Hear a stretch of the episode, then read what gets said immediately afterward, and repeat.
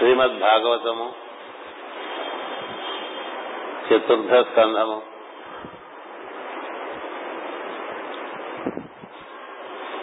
శ్రీరామునికి అంకితంగా పోతనామాతుల వారు భాగవతమును తినగించారు. రామాజ్ఞగా వారు ఆ దివ్య కార్యాన్ని నిర్వర్తించడం జరిగింది. పోతనామాచుల వారు శివభక్తులు శివారాధన ఎందు అత్యంత నిష్ట కలిగినటువంటి వారు. వారికి శ్రీరాముడు దర్శనమిచ్చి ఒక పౌర్ణమి సందర్భంగా కృష్ణ కథ రాయమని భాగవతం జరిగించమని ఆదేశించడం జరిగింది. అది కారణంగా పోతనామాచుల వారు రామాజ్ఞగా రాముని సంకల్పంగా భాగవతమును తినగించడంలో కృతకృత్యులయ్యారు. రాముడే తన చేత ఈ భాగవతమును తెలుగులోనికి అనువాదం చేయిస్తున్నాడు. అతడే దీనికి కర్త అని త్రికరణ శుద్ధిగా నమ్మి వ్రాయటం చేత రామాయణము భాగవతము సంస్కృత భాగవతం కన్నా చాలా ఎక్కువ భక్తిరస ప్రసారణమై ఎంతో అనుభూతిని ఆనందాన్ని కలిగించే విధంగా ఏర్పడింది. ఎన్నో ఘట్టములలో రాముడే పోతనామాచుల వారికి సహాయ సహకారం అందించి చక్కని తేట తెలుగులో ఈ భాగవతాన్ని రచింపజేశారు. అంచేత ప్రతి స్కంధము ప్రాథమికంగా ఆరంభంలో రాముని కీర్తన ఉంటుంది.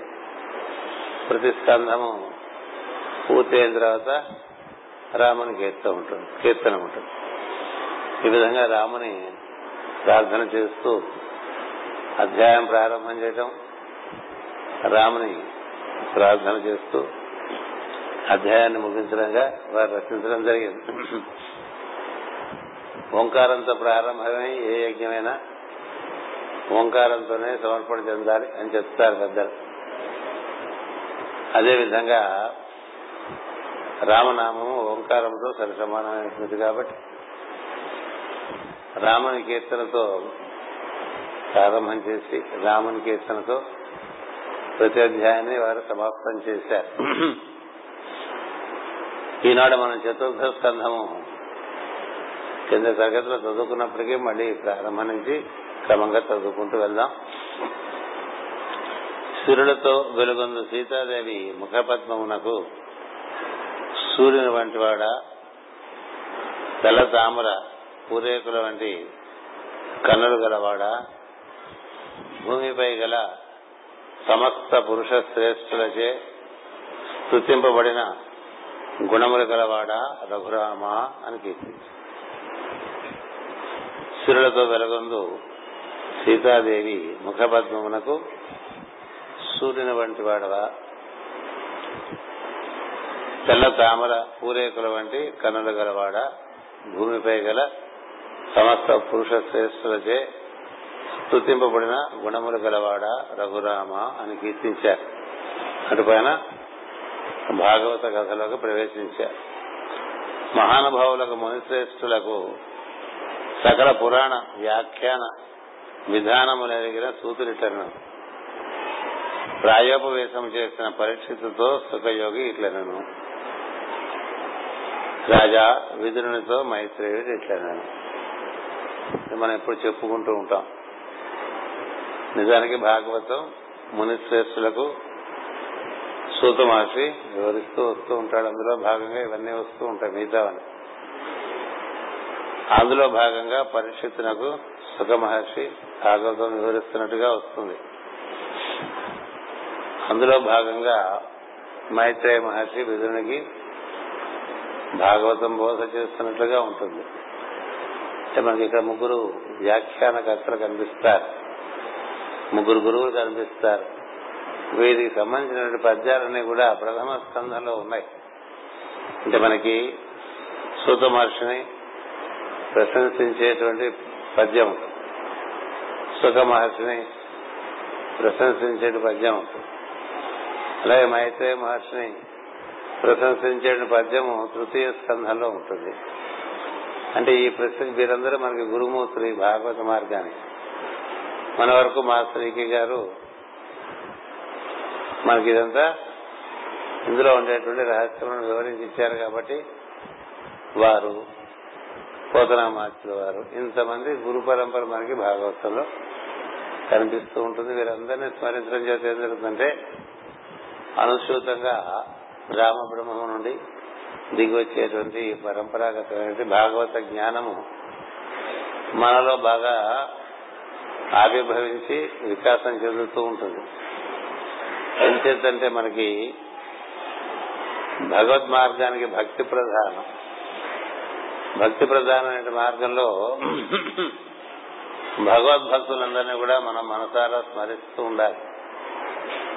అలా ఎంత మనం భగవద్భక్తుల ఎందు ఆసక్తి కలిగి ఉంటామో ఆరాధ ఆరాధన బుద్ధి కలిగి ఉంటామో అంతవరకు వారు మనకి ప్రశ్నలు అవుతూ ఉంటారు.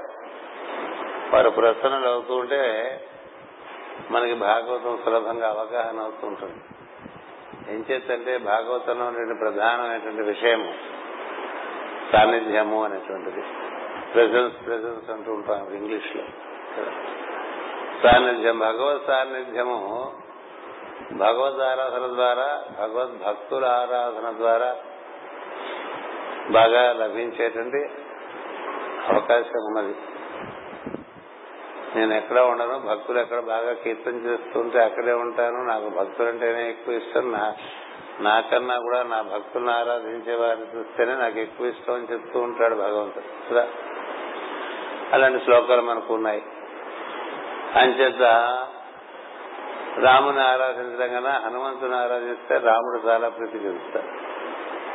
అందుకని హనుమంతుని ఆరాధన చేస్తుంటే రాముడు ఒకడు వచ్చి అక్కడ తన సాన్నిధ్యం ఇస్తూ ఉంటాడు రాముని ఆరాధన చేస్తూ హనుమంతుని ఆరాధన చేస్తుంటే రాముడు ఆ విధంగా అక్కడ తన సాన్నిధ్యాన్ని ఇస్తాడు.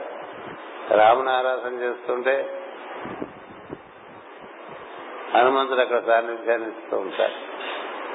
అలాగే ఒకరిని ఆరాధన చేస్తుంటే వారికి సంబంధించిన వారందరూ కూడా అక్కడ చేరుస్తూ ఉంటారు. ఒక పరివారంగా ఉంటుంది.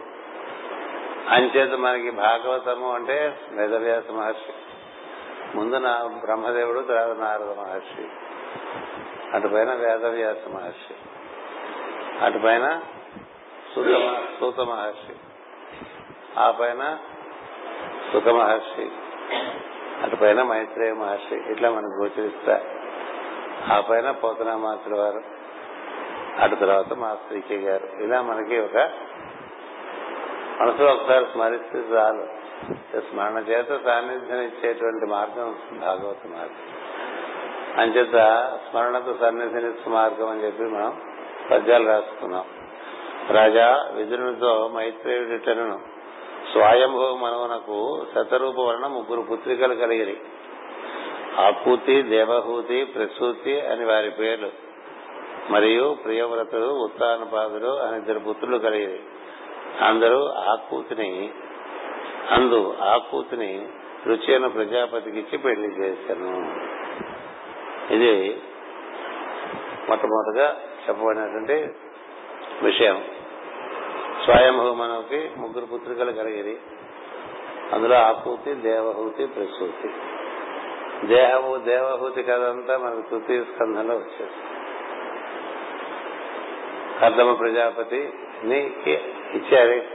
కర్దమ ప్రజాపతికి ఇచ్చి దేవహూతిని వివాహం చేయటం వల్ల తొమ్మిది మంది అమ్మవారి తత్వంతో కూడినటువంటి వారు తొమ్మిది మంది పుట్టుకొస్తారు. వారిని అందరినీ తొమ్మిది మంది బ్రహ్మలకి ఇచ్చి పెళ్ళి చేస్తారు. ప్రజాపతులకు ఇచ్చి పెళ్ళి చేస్తారు. పదో వాడుగా కపిల మహర్షి వస్తాడు. ఆ కపిలుడు జ్ఞానబోధ చేస్తాడు. ఇది మనకి తృతీయ స్కంధంలో ఉంటుంది. అంటే స్వయంభూ మనకు కలిగిన ముగ్గురు పుత్రికల్లో మధ్యపుత్రిక గురించి ముందు చెప్పారు. దేవహూతి కథ ముందు చెప్పారు. ఇప్పుడు ఆకూతి కథ చెప్తున్నారు. తర్వాత ప్రసూతి కథ చెప్తారు. ఈ కథ ఒకదాని తర్వాత మనం చదువుకుంటాం తప్ప ఇవన్నీ చాలా కంకరెంట్గా సమాంతరంగా అయిపోతూ ఉంటాయి ఒక నుంచి. అంచేత దీని తర్వాత ఇది దీని తర్వాత ఇది దీని తర్వాత ఇది చెప్పడం కష్టం. చెప్పుకొచ్చేప్పుడు ఒక కథ చెప్పుకొచ్చేప్పుడు దేవహూతికి పెళ్ళి చేసి ఆవిడకి తొమ్మిది మంది సంతానం కలిగి ఆ తర్వాత కపిలుడు కలిగి కపిలుడు మొదటి జరుగుతూ ఉంటే ఇంకో పక్క ఆకృతిదేవికి రుచి ప్రజాపతి నుంచి అలా చెప్పకూడదు. రుచి ప్రజాపతికి ఆకృతిదేవి నుంచి వివాహం చేసినప్పుడు ఆ కథ కూడా అప్పుడు నడిచిపోతూ ఉంటుంది. కాదు చెప్పుకోవటం ఇప్పుడు చెప్పుకుంటాం. అది మనం గుర్తున్న దేని తర్వాత ఏది అనేది అలా ఉండదు. కంకరెంట్గా ఉంటాయి అన్నీ కూడా. సమాంతరంగా నడిచిపోతూ ఉంటాయి. ముగ్గురు పిల్లలకి పెళ్ళి చేస్తే ముగ్గురు పిల్లలు వారి వారి సంతానం వాళ్ళకి అంటూనే ఉంటారు వాళ్ళ కథలు నడుస్తూనే ఉంటాయి కదా. అంటే కథ చెప్పుకునేప్పుడు మూడు ఒక్కసారిగా చెప్పుకోలేం కాబట్టి ఒకదాని తర్వాత ఒకటి చెప్పుకుంటాం. అందులో ప్రాధాన్యం ఏంటంటే మనకి భగవంతుడు కపిల మహర్షిగా పుట్టుకురావటం అనేటువంటిది సృష్టిలో ఒక ప్రధానమైన ఘట్టంగా దానికి ప్రాముఖ్యం ఇచ్చి దాని ముందు చెప్పారు ఆ తర్వాత రెండవ కథ మనకి ఇప్పుడు ఇందులో కూడా మళ్ళీ భగవంతుడు యజ్ఞుడు అనేటువంటి ఒక అవతార మూర్తిగా దిగి వస్తాడు ఆకుతి దేవికి యజ్ఞుడు అనేటువంటి రూపంలో మహావిష్ణువు దిగి రావటం. ఉంటుంది దేవహూతి దేవి కథలో మనకి కపిలుడు మహావిష్ణువే కపిలుడుగా దిగి రావటం. ఉంటుంది చేత భగవంతుని యొక్క కథలు కదా భాగవతం చెప్పేది. కృష్ణుడి గురించి చెప్పమంటే అడిగింది కృష్ణుడు గురించి.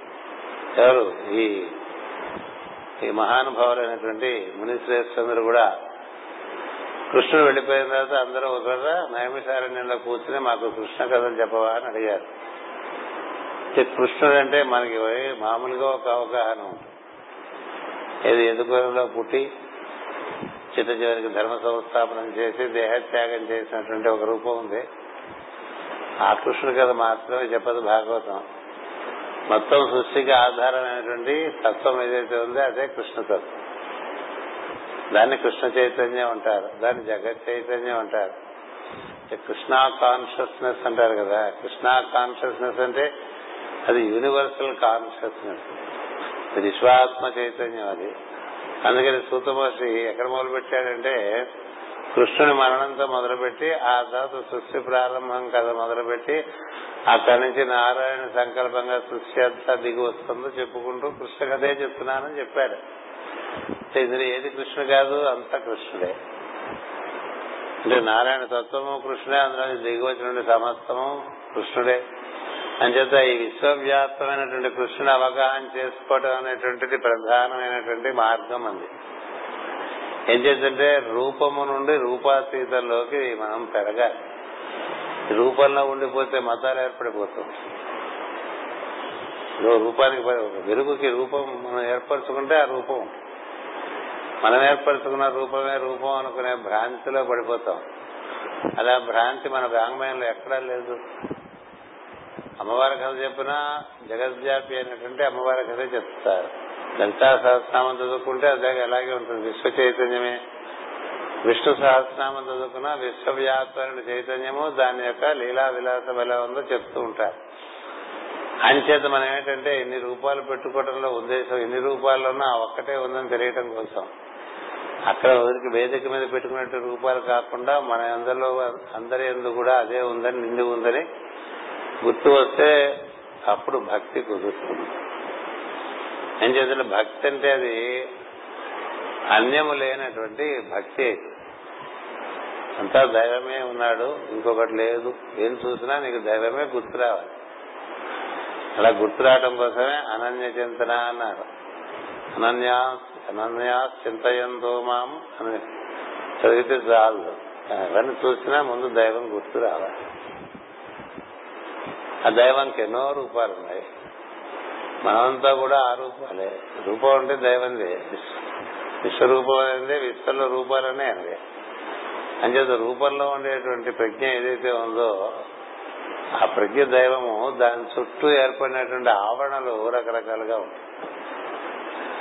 అంచేత కృష్ణతత్వం అంటే మన పెట్టుకునేటువంటి ఫోటోయో విగ్రహం మాత్రమే కాదు. దాని నుంచి కూడా మనకి కృష్ణతత్వ స్పర్శ లభిస్తుంది. ఏదో మాధ్యమం కావాలి మనకి స్పర్శ లభించడానికి. కానీ క్రమంగా అందులో ఏంటంటే ఈ రూప ఆరాధన నుంచి తత్వములోకి ప్రవేశించడం అనేటువంటిది భాగవతంలో చాలా ఎక్కువగా ప్రతిపాదిస్తారు. లేకపోతే ఏంటంటే ఎక్కడికెక్కడ మతాలు ఏర్పడిపోతుంది ఇప్పుడు ఒక్కొక్క దేవతా రూపం ఆధారంగా ఒక్కొక్క మతం ఒక్కొక్క గురు రూపం ఆధారంగా ఒక్కొక్క మతం. గురువు అన్నా కూడా అదే. ఆ తత్వాన్నే గురువు అన్నారు ఎందుకంటే అన్నిటికన్నా పెద్దవాడని అర్థం. గురువు అంటే అర్థం. మొత్తం ఈ సృష్టికి మొదటి నుంచి ఉన్నవాడు దేనిలో అయితే అన్ని దిగి వచ్చాయో దేని వల్ల అయితే అన్ని నిలబడి ఉన్నాయో వాడినే గురువు అన్నారు. అంచేత మన అవగాహన పెంచుకుంటూ ఉంటే ఏం జరుగుతుందంటే మనం ఇరుక్కుపోము. లేకపోతే మనం ఏర్పరచుకున్న కొన్ని చిన్న భావాల్లో మనం ఇరుక్కుపోయి అదే అంతా అనుకుంటూ ఓ బావిలో తప్పలాగా జీవిస్తూ వికాసం చెందకుండా ఉండిపోతాం. అంచేత ఈ కథల్లో మనకి మళ్ళా అక్కడ కపిలుడిగా దిగి వచ్చాడు ఇక్కడ యజ్ఞుడిగా దిగి వచ్చాడు అంచేత ఈ అవతార కథల్లో మనకి మొట్టమొదటి కపిలుడు కథ వచ్చినట్లు లెక్క. తర్వాత యజ్ఞుడిగా దిగి వచ్చిన కథ మనకి ఇప్పుడు ఇస్తారనమాట రుచి ప్రజాపతి బ్రహ్మ తేజస్సు కలవాడు. ప్రజాపతులందరూ బ్రహ్మ తేజస్సుతో ఉండేటువంటి బ్రహ్మ బ్రహ్మే పది మంది ప్రజాపతులుగా దిగి వచ్చాడని మనం చదువుకున్నాం. ఉపయోగిస్తున్నాం అంచేత ఒక్కొక్క ప్రజాపతి ఒక్కొక్క కాలాన్ని అధిష్ఠించి ఉంటాడు ఒక్కొక్క భావాన్ని అధిష్ఠించి ఉంటాడు ఆయన. అంచేత అంటే సృష్టిలో రుచి జీవితంలో రుచి. ఏదైనా రుచికరంగా ఉంటే కదా మనకి జీవుడికి ఆనందంగా ఉంటుంది. సృష్టి ఏర్పరచడమే జీవుడికి ఆనందం ఏర్పరచడం కోసం తయారు చేశారు. ఇంతమంది జీవులు తమ పిల్లల కోసం తల్లిదండ్రులు ఏ విధంగా వాళ్ళు ఆనందంగా ఉండాలని సమస్తమైన ప్రయత్నాలు చేస్తూ ఉంటారో అదే విధంగా జగత్ పిత జగన్మాత అనేటువంటి ప్రకృతి పురుషుడు ఈ సృష్టిని చాలా రుచిగా తయారు చేయాలనేటువంటి ఒక ఉద్దేశం కలిగి ఉంది తల్లి వంట చేసి పెడుతుంటే పిల్లలకి ఏదో విధంగా చేసాడు బారేద్దాం అన్నట్టుగా ఉండదు కదా. పిల్లవాడు ఎలా తింటే వాడు ఎలా పెడితే వాడు రుచిగా ఆనందంగా తింటాడో ఆలోచిస్తూ ఎక్కువ దృష్టి పెట్టి వంట వండటం అనేటువంటిది సంస్కారం కదా? అలా మరి సృష్టి నిర్మాణం చేసేప్పుడు సృష్టి రుచికరంగా ఉండాలి కదా? అంచేత ఆ రుచికరమైనటువంటి తత్వం సృష్టిలో విశ్వం అంతా వ్యాప్తి చెంది ప్రజాపతులంటే.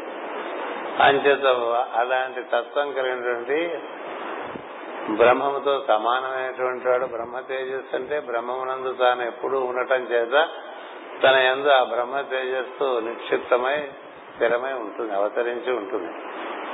వాళ్ళకి ప్రత్యేకంగా మనం ఎప్పుడు పెళ్ళి చేసుకుందాం ఇలాంటివి ఉండవు. కర్దమ ప్రజాపతికి ఇలా ఉండదు.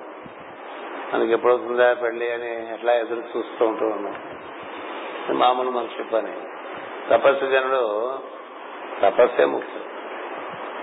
వివాహం చేసుకోవటం అంటే ఒక కర్తవ్యం నిర్వర్తించడం కోసం వివాహం అంతే.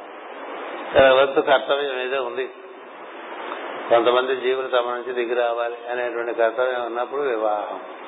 వివాహం కాలేదని కంగారు పడక్కలే వివాహం అయినప్పుడు అవుతుంది లోపల మన కర్తవ్యం నిర్వర్తిస్తుండవచ్చు. ప్రజాపతి కర్తవ్యం ఏంటంటే హాయిగా బ్రహ్మ తపస్సు తపస్సులో కూర్చోటమే.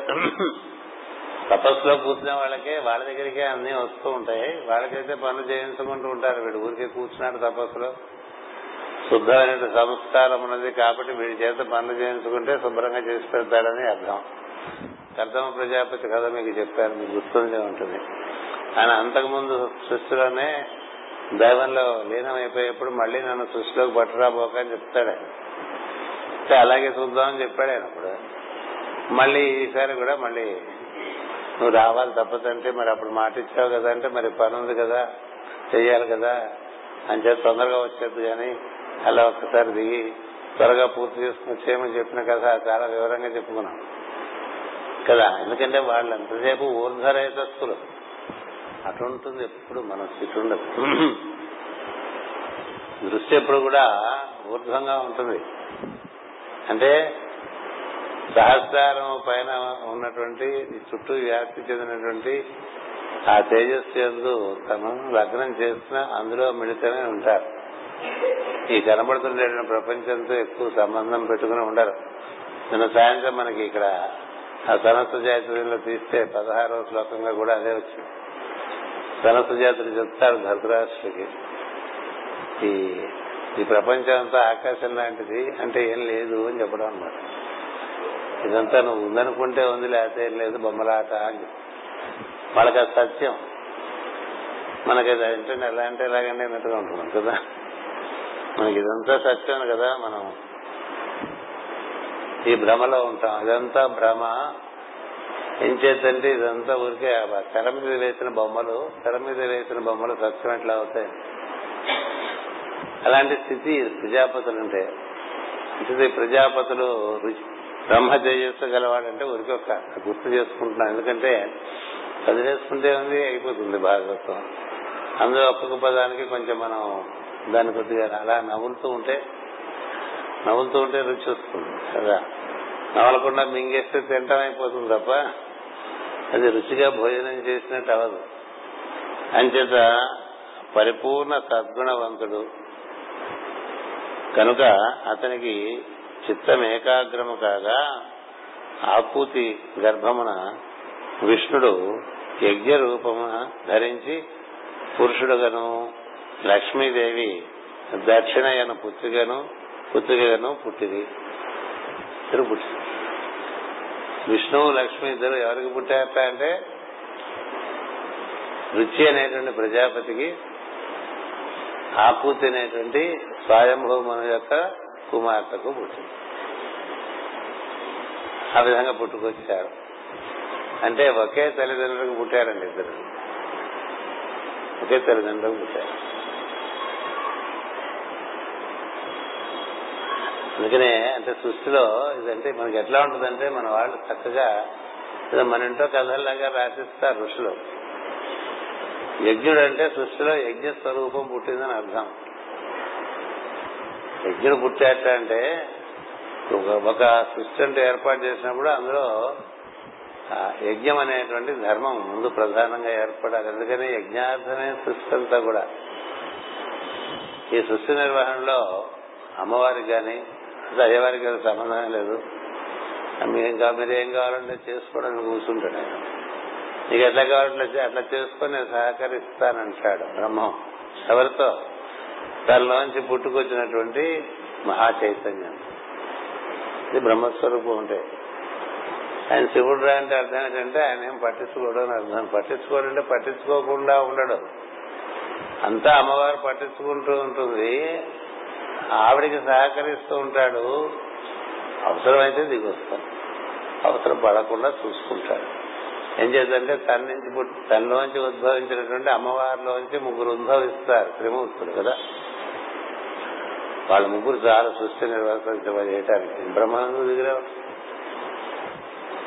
అమ్మకు చేతగానే ఉండదు అది త్రిగుమూర్తులకు చేతగాని పరిస్థితులు అప్పుడప్పుడెప్పుడో వచ్చినాయి కొద్ది కొద్దిగా. అప్పుడు అమ్మ దిగి వచ్చింది అందరితో సరి కృష్ణుడు అంటే అమ్మే. శ్రీలంటే కృష్ణుడు. అంచేత అమ్మ స్వరూపమే అంచేత లలిత స్కంధము కృష్ణమూలము భాగవతం అంతా కూడా లలితమైనటువంటి స్కంధం అంటే అమ్మవారి తత్వమే సరసాలు చెప్తూ ఉంటా. మహాభారతంలో పెద్ద రాస్తాడు అర్జునుడు మరునాడు యుద్ధానికి వెళ్ళడానికి ఎలా మనం యుద్ధం చేయాలి అని చెప్పి చాలా ఆలోచిస్తూ ఉంటాడు. బాణాలన్నీ పదును పెట్టుకుంటూ ఉంటాడు. పదును పెట్టుకుని ఎవరెవరు ఎప్పుడెప్పుడు ఏ విధంగా అవమానం చేశారో అవన్నీ గుర్తు తెచ్చుకుంటూ ఉంటాడు. ఎందుకంటే బాగా కసి పగ పెరిగితే రేపు బాణాలు బాగా వేస్తున్నాయి రేపటి పనికి ఇవాళ బాగా ఆలోచిస్తుంటాం కదా. రేపటి రేపు పెద్ద పని ఉంటే దాని గురించి ఇవాళ ఆలోచించడం కదా. కృష్ణుడు ఇచ్చిన ఉపదేశం అంటే రేపు చాలా పెద్ద పని ఉంటే ఇవాళ రాత్రి మనం చేయవలసిన ఆ పని గురించి ఆలోచించడం కాదు ఆరాధన స్మరణ చేసుకో. దైవాన్ని స్మరణ చేసుకో. ఇలాగా ఒక రాతి మీద సూదన్ రాయి మీద అట్లా సూదిగా బాణాలు చెప్పుకుంటూ రాత్రంతా నిద్ర పట్టదు రేపు పొద్దున పెద్ద పరీక్ష అంటే. కదా? రేపు పొద్దున పెద్ద పరీక్ష అంటే ఈ రాత్రి నిద్ర పట్టదు. చివరి పరీక్షకి తొందరగానే నిద్రపోతాం. అలవాటే ఇట్లా నిద్రపోకపోవటం వల్ల వీడికి నిద్ర పట్టదేమో అసలు ఏం చేస్తున్నాడో చూసొద్దామని కాస్త కృష్ణుడు వెళ్తాడు. వెళ్తే అట్లా పదునుగా ఉక్రోషంతో ఆ బాణాలన్నీ పదును పెట్టి చేసి పక్కన పెట్టుకుంటూ ఉంటాడు. ఏం చేస్తున్నావు అని అడుగుతాడు కృష్ణుడు. అడిగితే రేపు ఇంధానికి మరి గట్టిగా వేయాలి కదా. నువ్వు గట్టిగా వేసేమిట్రా ఎన్ని చెప్పినా మనిషికి పురుషకారం మీద వ్యామోహం అతని వల్ల ఏ యుద్ధం కాదు. చాలా శస్త్రాస్త్ర సంపన్నుడు అయినప్పటికీ కూడా అతని వల్ల ఏ పని కాదు యుద్ధం. అటువంటి మహత్తమైన యుద్ధం. అందుకని కృష్ణ ఏం చెప్తాడంటే అది చేయాల్సిన పని. దుర్గను ప్రార్థన చెయ్యి. దుర్గను ప్రార్థన చేసి తల్లి విజయం చేకూర్చని కోరు అదిరా ముఖ్యం అని చెప్తాడు. దుర్గను ప్రార్థన చెయ్యి. ప్రార్థన చేస్తే ఆమె నీకు విజయోస్మి అని చెప్పింది అనుకో అయిపోయిందిగా. ఇవన్నీ ఎందుకు ఈ పిచ్చి పిచ్చి ఆలోచనలని చెప్తాడు. అర్జునుడు ఎంత గొప్పవాడంటే ఒక్క విషయంలో ఆయన మనసు లగ్నం చేసి ఎవరిని ఆరాధన చేస్తే వాడు దర్శనమిస్తారు సామాన్యుడు కాదు అయినప్పటికీ ఇలాంటివి ఉన్నాయి పక్కన. ఎంత గొప్పవాడు శివుడిని తపస్సు చేసి మెప్పించి శివుడిని పాశుపతం తీసుకురారా అంటే మరి తెచ్చిస్తాడు? ఇంకోటి ఇంకోటి అయితే శివుడు ఎప్పుడు కనబడతాడండి ఏ పైన శివుడు కనబడతాడు శివుని మెప్పించి పాశుపతం తీసుకురమ్మంటే ఎంత తపస్సు చేసి ఏకాగ్రతతో తపస్సు చేస్తే శివుడు ప్రత్యక్షమయ్యే పరిస్థితి ఉంటుంది. కదా? అందరికి ప్రత్యక్షం అవుతాడు ఆ శివుడు? మరి ప్రత్యక్షమయ్యాడు కదా. అలాగే దుర్గను ప్రార్థన చేయి దుర్గ ఆశీర్వచనం పొందమంటే దుర్గను ప్రార్థన చేస్తే తెల్లవారు తెల్లవారుసామకి దుర్గ కనబడిపోతుంది ఏడా అబ్బాయి ఏంటి చెప్ప పిలిచావు అని అడుగుతుంది. అడిగితే తల్లి విజయం చేకూర్చుంటే నీ రథంలో నేనే కదా కూర్చునుండేది. నీ రథంలో నీ ముందుగా కూర్చున్నది నేనే. నీకు అంటే ఎన్నో ఎన్నిసార్లు చెప్పినా అతనికి మరిపోలేండి ఎన్నిసార్లు చెప్పినా అది మరి మాయ. అది ఆయన మాయ చేశాడో లేకపోతే వీళ్ళు మాయలో పడిపోతారో రెండు సత్యం అనుకోరు మనం. అన్ని అంతలా చెప్పినా కూడా సమస్తము కృష్ణుడైనటువంటి భావన ఉండదు మళ్ళీ పనిలో దిగేసరికి. కదా? నీ రథంలో ముందు కూర్చుని నేను నడిపించేది నేనే కదా నీకు విజయం కాక ఇంకేం కలుగుతుంది నీకేం దాన్ని కూర్చుని భయం వద్దు. అతను ఎట్లా చెప్తే అట్లా చేసుకో అని చెప్పేసి వెళ్ళిపోయింది. అయినా చేయలేదు. కదా? అలా ఉంటాయి మరి తమాషాగా ఆ విధంగా ఆ కృష్ణతత్వం అమ్మవారి తత్వమే నేనే అక్కడ కూర్చున్నది అని చెప్పింది అనమాట అలాంటి కృష్ణుడి కథ మనం చెప్పుకోవడానికి అతనే యజ్ఞస్వరూపుడుగా దిగి వస్తున్నాడు. యజ్ఞస్వరూపుడు అంటే నిజానికి యజ్ఞార్థం జీవించడం అంటే రాముని కథే కృష్ణుని కథే ఇంకంతకన్నా కథ లేవు. ఇంకేదో చెప్పుకోవద్దు కానీ మనకి పరిపూర్ణమైనటువంటి ఆదర్శమైనటువంటి మూర్తులు కథలు నడిచినటువంటి కథలు భూమి మీద రెండే రాముడి కథ కృష్ణుడి కథ. ఎవరైనా వారిని అనుసరించవలసిందే. వారిని అనుసరించడం చేత మిగతా వారికి కీర్తి రావచ్చు అనుసరించిన వారు. అందుకనే ఎవరు ఎలా పని బాగా ఉత్తమోత్తమంగా వారు ప్రవర్తన చూపిస్తే అతడు రాముడు వలె ప్రవర్తిస్తున్నాడని అతడు కృష్ణుడు వలె ఉన్నాడని ఇట్లా పొగుడుకుంటూ ఉంటారు. ఆ వాళ్ళతో కంపేర్ చేస్తారు. కదా? అందరి శిష్యులు వాళ్ళ గురువు గారిని కృష్ణుడితో పోల్చి చూసుకుంటూ ఉంటారు కదా? అంటే ఏంటి? కృష్ణుడు ప్రమాణం అయిపోయాడు. అంతేగా? అలాగే ప్రవర్తన రాముడితో పోల్చి చూసుకుంటారు. అంటే రాముడు ప్రమాణం అయిపోయాడు. వాళ్ళిద్దరు ఏం చేశారు? యజ్ఞస్వరూపంలో అంటే తమ కోసం అనేది ఎక్కడా లేసని మాత్రం లేకుండా జీవించారు. ఈ మొత్తం మనకి ఎన్ని చోట్ల ఎవరు చెప్పినా ఈ ఒక్క విషయం మాత్రం చెప్పరు. ఇచ్చేయండి అది వస్తుంది అది చేయండి ఇది వస్తుంది ఇంకోటి చేయండి ఇంకోటి వస్తుంది అక్కడ దండం పెట్టండి ఇది వస్తుంది ఇక్కడ మునగండి వస్తుంది అక్కడ పూలదనం పెట్టడం వస్తుంది ఇట్లా చెప్పుకుంటూ ఉంటారు భక్తి పేరు తప్ప. అసలు మనకి ఇచ్చినటువంటిది సృష్టి యజ్ఞ స్వరూపం. అందుకని నీకు చిన్నతనంలోనే మనం మన కోసం పుట్టలేదు పది మంది కోసం మన భగవంతుడు పుట్టించాడు పది మంది కోసం నేను జీవిస్తాననే భావన ఉంటే ఇన్ని రకాల గొడవలు ఎక్కడి నుంచి వచ్చేస్తాయి రావుగా? మన కోసం మనం చదువుకుని మన కోసం మనం పెళ్ళి చేసుకుని మన కోసం మనం ఉద్యోగం మన ప్రమోషన్ కోసం మనం ప్రయత్నం మన ఇంక్రిమెంట్ల కోసం మనం ప్రయత్నం. మన వ్యాపారం మన లాభ. ఇందులో పడిపోయి బాగా ఇరుక్కుపోయి నానా కంగాళి అయిపోయి అరవై డెబ్బై ఏళ్ళకి శుభ్రంగా పూతి గారేసినట్టుగా చివికిపోయినటువంటి బట్టలాగా తయారై ఇక్కడ పడిపోతారు కదా. జరుగుతుంది ఎందుచేత అసలు the fundamental of life is to live for others అది ఎంత తొందరగా మనకి జీవితంలో దాని యొక్క రుచి తెలుస్తుందో. రుచి అంటే అదే. యజ్ఞార్థ జీవనమే రుచి అది మితమైన మిగతా జీవితాలు రుచి కాదు. తన కోసం జీవించిన వాళ్ళందరూ నశించిన వాళ్ళే ఇతరుల కోసం జీవించిన వాళ్ళందరూ అలా ఆచంద్ర తారకం వెలుగుతూ ఉంటారు. ఆచంద్ర తారార్థం అంటే చంద్రులు చంద్రుడు తారకులు ఉన్నంతకాలం కూడా వాళ్ళ గురించి చెప్పుకుంటారు అని అర్థం.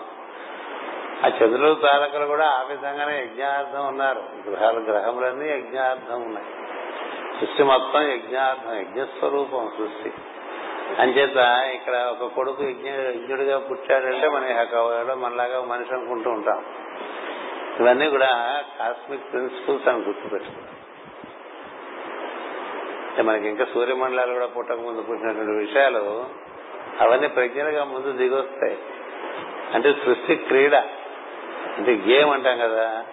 ఈ సృష్టి క్రీడ ఈ ఆటకి రూల్ ఏమిటాయంటే ఒకరి కోసం ఒకరు అని. ఒకరి కోసం ఒకరు. తమ కోసం తాము కాదు. అందుకనే పరమ గురువులు కూడా ఏం చెప్తారంటే మాకన్నిటికన్నా అత్యంత ప్రీతికరమైనటువంటి పదము కోఆపరేషన్ అంటారు. సహకరించడం అనేటువంటిది ప్రధానమైన సంస్కారం. సహకరిస్తున్నట్టుగా నటించడం అనేటువంటిది చాలా పెద్ద కుసంస్కారం నువ్వు సహకరించకపోయినా పర్వాలేదు కానీ సహకరిస్తున్నట్టుగా నటిస్తూ సహకరించకుండా ఉన్నావు అనుకో అదిలా ఉంటుంది. నీ సహకారం ఉన్నట్టు కాదు లేనట్టు కాదు అడ్డంగా ఉంటావు. ఇంకో సహకరించేవాడిని రానివ్వవు. నువ్వు సహకరించవు సహకరిస్తున్నట్టు నటిస్తూ ఉంటావు. అలా ఉంటారు మనుషులు. ఎందుకంటే మనసు ప్రధానంగా జీవిస్తూ ఇట్లా రకరకాల మెలికలు తమకి తాము వేసేసుకుని ఇతరులకు మెలికలు వేసేస్తున్నాం అనుకుంటూ జీవిస్తూ ఉంటారు. కదా? అంచేత యజ్ఞుడు ఎవరికి పుట్టాడంటే రుచికి పుట్టాడు. చూడండి. దాని ఏంటి దానివల్ల మనం అర్థం చేసుకోవాలి? ఇవన్నీ ఎన్నెన్ని రాస్తారండి? ఇప్పుడు మాస్టర్ గారు రాశారు. మనం దాని గురించి బాగా భావన చేయటం వల్ల మనకు అందులోంచి వారి అనుగ్రహంగా ఈ భాగవత మూర్తుల అనుగ్రహంగా మనకి ఇంకొన్ని తెలిసిస్తూ ఉంటాయి. అంటే రుచికి ఎందుకు పుట్టాలి యజ్ఞుడు? కర్తముడికే పుట్టచ్చుగా? అలాగే ఇంకో ప్రజాపతికి పుట్టచ్చుగా? అంటే ఏమిటి సృష్టిలో రుచి అంటే యజ్ఞము రుచి? రుచి కలిగిన వాడికి యజ్ఞము యజ్ఞం కలిగిన వాడికి రుచి. యజ్ఞం అంటే మన వాళ్ళు అలాగా మంటలు పెట్టేసి నూనె నూనెలు పోసేసి ఎవరిని దగ్గరికి రానికుండా ఏదో హడావిడి చేస్తే అబ్బో భలే యజ్ఞం చేశారండి అంటుంటారు కదా? ఇది కాదు. ఊరికే హడావిడి చేసేస్తే అది యజ్ఞం కాదు భక్తి లేనిదే ఏది ఫలించదు యజ్ఞతో వేద సూత్రాలైనా సూక్తాలైనా భక్తి శ్రద్ధలతో వాటిని ఉచ్చరిస్తూ ఆవాహనం చేస్తే దేవతలు ఆహుతి తీసుకుని ఆ ప్రసన్నులు అవుతారు అదలా ఉండగా అసలు నిత్య జీవితమే యజ్ఞ స్వరూపం అని చెప్పడానికి యజ్ఞుడు దిగి వచ్చాడు. అంచేత ఆ ఎక్కడ యజ్ఞం ఉంటుందో అక్కడ లక్ష్మి ఉంటుంది. అది గుర్తుపెట్టు అంచేత వాళ్ళిద్దరూ కలిసి ఉంటారు. అంచేత యజ్ఞ రూపం ధరించిన పురుషుగను లక్ష్మీదేవి దక్షిణయన పుత్రికను పుట్టింది. అందుకని యజ్ఞానికి దక్షిణ అన్నారు. అంటే నువ్వు బాగా యజ్ఞం చేస్తూ ఉంటే అంటే నీ జీవితం యజ్ఞార్థం జరుగుతూ ఉంటే నీ దగ్గరికి ఈ ప్రకృతి వనరులను బాగా ఏర్పాటు చేస్తుంటే వాటిని మళ్ళీ మనం దక్షిణగా సమర్పణ చేస్తున్నాం. అందుకని బ్రాహ్మణి దక్షిణ పోతే వ్రతం ఫలించదని మన వాళ్ళు ప్రశ్నిస్తూ ఉంటారు కదా. ఇది వాళ్ళు చక్కగా వాడుకున్నారు వీటన్నిటిని ఆ విధంగా. ఇది బ్రాహ్మణులు ఇక్కడ పెట్టు అక్కడ పెట్టు ఇక్కడ పెట్టు అన్ని చోట్ల పెట్టడమే కదా. మామూలుగా ఇదివరకు రూపాయి బిళ్ళలు పెట్టేవాళ్ళు ఇప్పుడు వాడు రూపాయి కాగితాలు పెట్టిస్తారు. యజమాని బట్టి పెద్ద పెద్ద కాగితాలు పెట్టిస్తుంటారు. వాడేమో లోపల బిక్కు బిక్కు పెంటూ పెడుతూ ఉంటాడు. ఎందుకంటే ఎన్ని పెట్టిస్తాడో తెలియదు. కదా దక్షిణ ప్రేరణ ఒకటి. పెట్టకపోతే ఏమో అదో భయం. కదా? ఇవన్నీ మనసులో ఉండేటువంటి సంకోచాలు. యజ్ఞార్థం జీవించే వాళ్ళు వాళ్ళ జీవితంలో వాళ్ళకి కలిసి వచ్చేది వాళ్ళు మళ్ళీ పనిచేస్తారు అది దర్శనం. అంచేత అలా వాళ్ళు ఉద్భవించేటండి. యజ్ఞుడనగా యజ్ఞార్థము దిగి వచ్చిన సంవత్సర స్వరూపము. దక్షిణయగా అనగా యజ్ఞమునందు చేయ వినిమయ స్వరూపమైన దాన స్వరూపమైన సంపద. యజ్ఞం ఎలా జరుగుతుంటే కాలం రూపంలో జరుగుతుంది యజ్ఞం. కాలస్వరూపం. అంచేత సంవత్సర స్వరూపుడు మనకి ప్రతిసారి ఒక ఇప్పుడు బలమది నామ సంవత్సరే అంటూ ఉంటాం కదా. మనమన సంవత్సరం అంటే ఈ సంవత్సరం అంతా కూడా యజ్ఞార్థం మనోమధురంగా ఉంటుందంటే అంతే మన్మధుడు అంటే కేవలం పూలబాణాలు వేస్తాడు నిజానికి ప్రేమలో పడ్డవాడు కూడా బాగా మర్దన చెందుతూ ఉంటాడు లోపల కదా మనస్సులో. ఒక స్త్రీ కానీ ఒక పురుషుడు గాని ప్రేమలో పడ్డారనుకోండి ఇంకా మనసు అట్లా మదించేస్తూ ఉంటుంది. అవతల గురించిన భావనే ఉంటుంది. కనులు తెరిచినా నీవాయే కనులు మూసినా నీవాయే. కలవరపడిన కనులు తిరగా అన్నిట్లో నువ్వు అన్నిట్లో అట్లా మదించేస్తూ ఉంటుంది. అది మన్మథత్వం ఉంటాయి మదనం అది కామ మథనమే కాదు భావముల మథనం కూడా. ఎవరికి దేని మీద ప్రీతో దాన్ని కూర్చున్నట్టు మా మథనం స్వరూపం. ఎంచేత నువ్వు యజ్ఞార్థం జీవిస్తే నీకు ఈ మథనం ఉండదు. నీకుగా నీవు జీవిస్తే అంతకంతకే అంతకంతకే మనసులోకి పడిపోతూ ఉంటావు. మనసులోకి ఎంత పడిపోతుంటే అంత దిగుడు భావంలోకి దిగిపోయింది కూరుకుపోతావు. అంచేత ఆ విధంగా మనకి సంవత్సర స్వరూపుడు నేర్పడానికి వస్తాడు. ఒక్కొక్క సంవత్సరం ఒక్కొక్క రూపంలో వస్తాడు. కానీ నిర్వర్తించేది యజ్ఞార్థమే. వచ్చి వెళ్ళిపోతాడు. ఆయనకేం అంటదు. అలాగ వచ్చి వెళ్ళిపోతాడు. నిర్వర్తిస్తాడు యజ్ఞ స్వరూపంగా.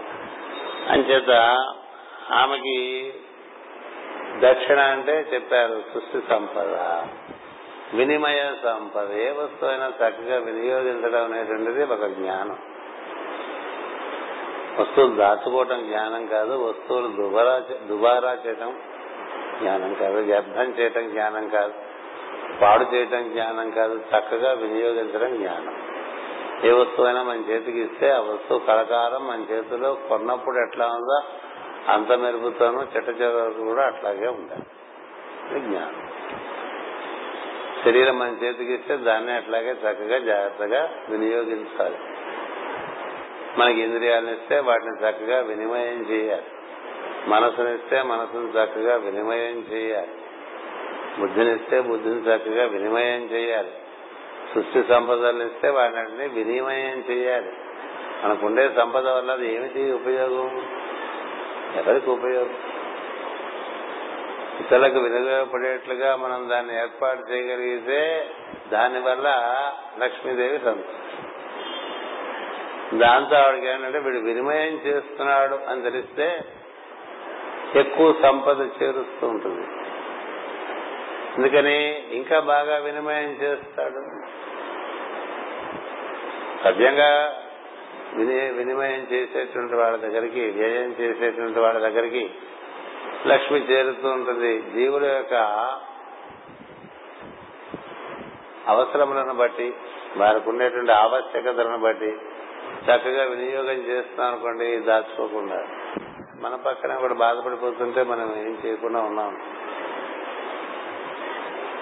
మనకెందుకు వచ్చిందని మాస్టర్ గారు చాలా ఎగ్జాంపుల్స్ ఇస్తుండారు పక్కింటో దొంగలు పడితే వీళ్ళు గట్టిగా తలుపులు వేసేసుకుంటారట పక్కింటో అగ్ని ప్రమాదం అయితే వీళ్ళ ఇంటి మీద నీళ్ళు చల్లుకుంటారట ముందు వాళ్ళ ఇంటి మీద చల్లొచ్చు కదా అనేవారు.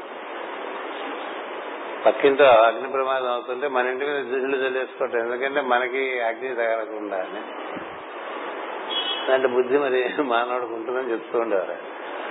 అంచేత ఎంతసేపు మనకు ఉండేటువంటిది సద్వినియోగం కావాలి దుర్వినియోగం కాకూడదు అపాత్ర దానం కాకూడదు. ధూర్తులకి మనం బాగా సహాయం చేసామనుకోండి దాని నుంచి దుఃఖం. అందుకని ఎవరికి దానం ఇవ్వాలి ఎవరికి ఇవ్వకూడదు అనేటువంటిది కూడా భగవద్గీతలో శ్రద్ధాశ్రయ విభాగంలో కృష్ణ చాలా చక్కగా చెప్పాడు.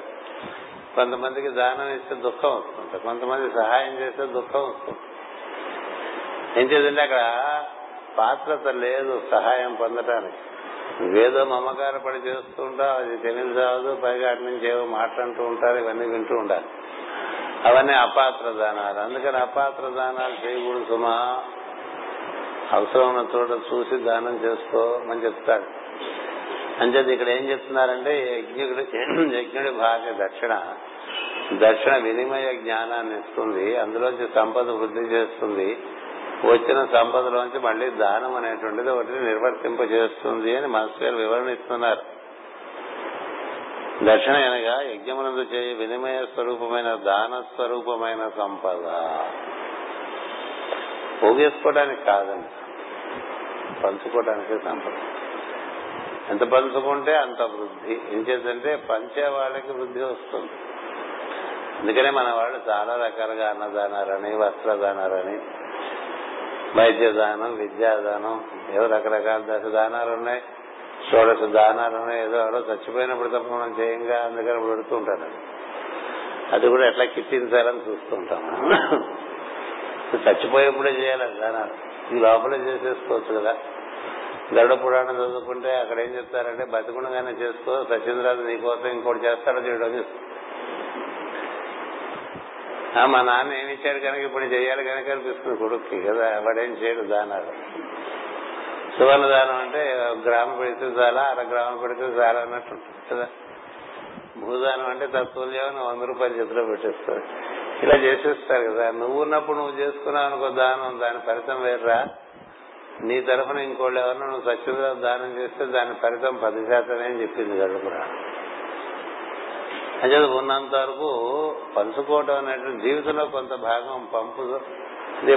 కొంతమంది కొన్ని మతాలు అవి నియమంగా పెట్టేశారు. ఇస్లాం ఉందనుకోండి నీకు ఏం వచ్చినా అందులో పదిహేను శాతం ఇచ్చేయాలి. బలాత్కారంగా తీసుకోకూడదు. స్వచ్ఛందంగా జరగాలి. అంచేది మన వాళ్ళు ఏమన్నారంటే నువ్వు అనునిత్యం ఏదో దాన ప్రక్రియ. ఇదే చెప్తూ ఉంటాను ఎప్పుడు. ఏదో ఇలా తీసి పక్షి కానీ ఇలా తీసి జంతువు కానీ ఏదో మనిషి కని మనిషి జంతువు పక్షి మొక్క వీటన్నిటికీ ఏదో కాస్త కూస్తో చేస్తూ ఉండాలి. ఇలా చేసుకోవడం ఏంటంటే మనలో యజ్ఞ స్వరూపం పెరుగుతూ ఉంటుంది. యజ్ఞ స్వరూపం లోపల మనకి ఒక అవతరిస్తూ ఉంటే క్రమంగా దక్షిణ పెరుగుతూ ఉంటుంది. ఇది రహస్యం. నువ్వు ఎంత యజ్ఞస్వరూపం యజ్ఞార్థం జీవించడం మొదలు పెడతావో అది అతను నీ ఎందు ప్రవేశిస్తాడు యజ్ఞుడు.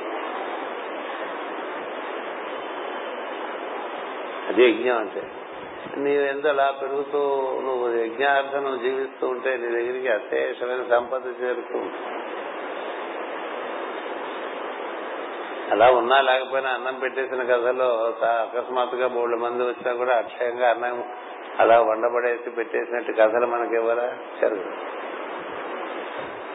ఇట్లా ప్రతి విషయంలో కూడా అది దాని ఎందు భక్తి శ్రద్ధ ఉంటే ఈ యజ్ఞ స్వరూపమునందు మనకి వలసినటువంటి విశ్వాసం ఏర్పడుతుంది. నిజానికి జగద్గురు పెట్టిన చూస్తుంటారు ఎంతో మంది చాలా అద్భుతంగా యజ్ఞార్థం జీవిస్తూ ఉంటారు అద్భుతంగా దానాలు చేసుకుంటారు వాళ్ళని చూస్తే ఆశ్చర్యం ఎంత ఉందని కాదు ఎంత మనసు ఉందని లెక్క. ఎంత ఉన్నదని కాదు ఎంత మనసు ఉన్నదని లెక్క. ఇస్తూ ఉంటే మనకి మనం ఏమి మనం ఏమీ కాదు వీళ్ళ ముందు అన్నట్టుగా ఉంటారు మనకి. భారతదేశంలో బోర్డు మంది ఉన్నారు. బయట దేశాల్లో బోర్డు మంది ఉన్నారు. వాళ్ళు చాలా సామాజిక అద్భుతంగా దానాలు చేసుకుంటూ ఉంటారు. ఏం జరుగుతుంది అక్కడ? వాళ్ళు ఎక్కువ తమ జీవితాన్ని యజ్ఞార్థంగా నిర్వర్తిస్తారు మాస్టర్కి గారికి ఈ యజ్ఞార్థ జీవనం అనేటువంటిది చాలా ప్రీతికరమైన విషయం. జీవితం అంతా కూడా యజ్ఞార్థమే. అందుకనే ప్రతిభ పాట రాసిన దాంట్లో తాతగారి గురించి భాస్కర్ నాన్నగారి గురించి జన్మకు అర్థం యజ్ఞార్థం అని ధర్మాచరణే పరమార్థం ఇంకా యజ్ఞార్థం జీవిస్తూ ధర్మార్థం అలా చేస్తుంది ఇది ఇది ఇవ్వటంలో ఉద్దేశం ఏంటంటే ఇప్పుడు ఈ యజ్ఞుడు దక్షిణ ఇలా చెప్పుకున్నాం అనుకోండి మర్చిపోలేదు ఎవరు వాళ్ళు? విష్ణువే లక్ష్మీదేవే. ఇప్పుడు లక్ష్మీనారాయణ పూజ చేస్తున్నాం అనుకోండి.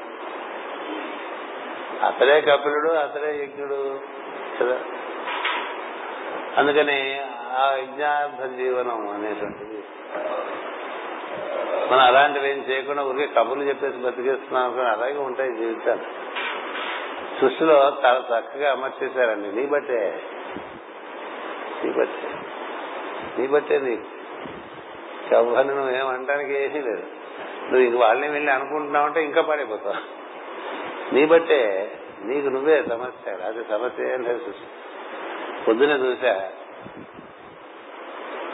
నాలుగున్నర కదా ఉంటాయిగా పుస్తకాలు మన దగ్గర బోర్డులు ఉంటాయి అవన్నీ ఇప్పుడు ఈ ఐప్యాడ్లో వాటిలో ఉంటాయి. రోజు ఏదో ఒకటి ఎట్రాండం కొడుతూ ఉంటా. కొడుతుంటే ఒక ఒక వాక్యం వచ్చింది. There is no problem in creation you are the problem and you are the only problem అని మన సమస్యకి మనమే కారణం. కదా? ఏది ఇలా చేసుకున్నాం అనుకోండి కాదు. ఎలా ఉంది మరి యజ్ఞుడు దక్షిణ అంటే? యజ్ఞం పుట్టిందిరా అంటే అర్థం ఏంటంటే తన కోసం కాక పది మంది హితం కోసం తాను జీవించడం అనేది కర్తవ్యం అయితే అది యజ్ఞం. ఇలా చేయకుండా మనం చాలా ప్రార్థన చేస్తున్నాం అనుకోండి భగవంతుడు పలకడం. ఎందుకంటే స్వార్థపరుడికి పలకటం ఒకవేళ కొండకతో అంటాం కదా పలికినా వాడు దానివల్ల సద్వినియోగం చేసుకోలేదు తమ కోసం తపస్సులు చేసిన వాళ్ళందరికీ బ్రహ్ముడు బ్రహ్మదేవుడు శివుడు ప్రత్యక్షమైన ఆ వరాల వల్ల వాళ్ళు నశించారే తప్ప వాళ్ళు శాశ్వతత్వాన్ని పొందలేదు అంచేత ఇది ముఖ్యమైనటువంటి ఒక అంశం మనకి. ఇక్కడ కృషి రూపమైన సస్యలక్ష్మి అనే అర్థము. మొట్టమొదటగా ఈ భూగోళమున కృషి విద్యయు సంవత్సర స్వరూపము పుట్టినవని అర్థము. అంతకుముందు ప్రజాపతులు మొదలగు వారికి మన భూ సంవత్సరములు లేవు. మనకి భూమి కథకి దీనికి అన్వయం చేసి చెప్పుకుంటూ ఉంటాం. అంటే ఇప్పుడు లక్ష్మి అంటే ఏం చెప్పారంటే సస్యలక్ష్మి అన్నారు. ధాన్యలక్ష్మి అంటాం కదా. అది మనకి సంవత్సర పురుషుల రూపంలోనే ధాన్యలక్ష్మి పండుకుంటూ వస్తుంది. ఇప్పుడు డబ్బు ద్వారా డబ్బు సంపాదించడం అనేటువంటిది కలి. డబ్బుతో డబ్బు సంపాదించడం కలి. మేధస్సుతో డబ్బు సంపాదించడం ధర్మమే. అంటే ఈ స్టాక్ మార్కెట్లో అవన్నీ చూసారా? అవన్నీ కలే. డబ్బుతో డబ్బు సంపాదించ అలా కాకుండా నువ్వేదో సంఘానికి నువ్వు కృషి చేసి నీ వంతు ఒకటి సమర్పణ చేసి ఒక సౌకర్యాన్ని ఏర్పరిచి దాంట్లో నుంచి నువ్వు భోజనం చేస్తున్నాను స్టాక్ మార్కెట్లో నువ్వు సహకారం చేస్తున్నది ఏం లేదు. జీవులకు సహకారం ఏం లేదు. ఇలా చేసే వాటిలో అన్నిటికన్నా గొప్పది సస్యలక్ష్మి నేర్పదు భూమిని దున్ని ఆహారాన్ని ఏర్పరిచి అది అందరికీ అందుబాటులో తీసుకురావడం అనేటువంటిది చాలా పవిత్రమైనటువంటి యజ్ఞంగా మన పెద్దలు గుర్తించారు.